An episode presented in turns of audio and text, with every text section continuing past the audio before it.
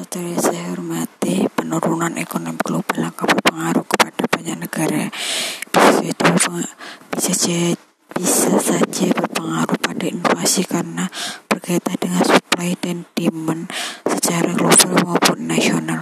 Bisa juga uh, investasi akan semakin ketat karena hanya pihak-pihak yang memiliki keuntungan yang baik yang masih bisa melakukan investasi bisa diekspor pasarnya tidak terbuka lebar karena ada pembatasan konsumsi kita akan mengalami banyak tantangan untuk tidak terlalu terganggu oleh gejolak itu.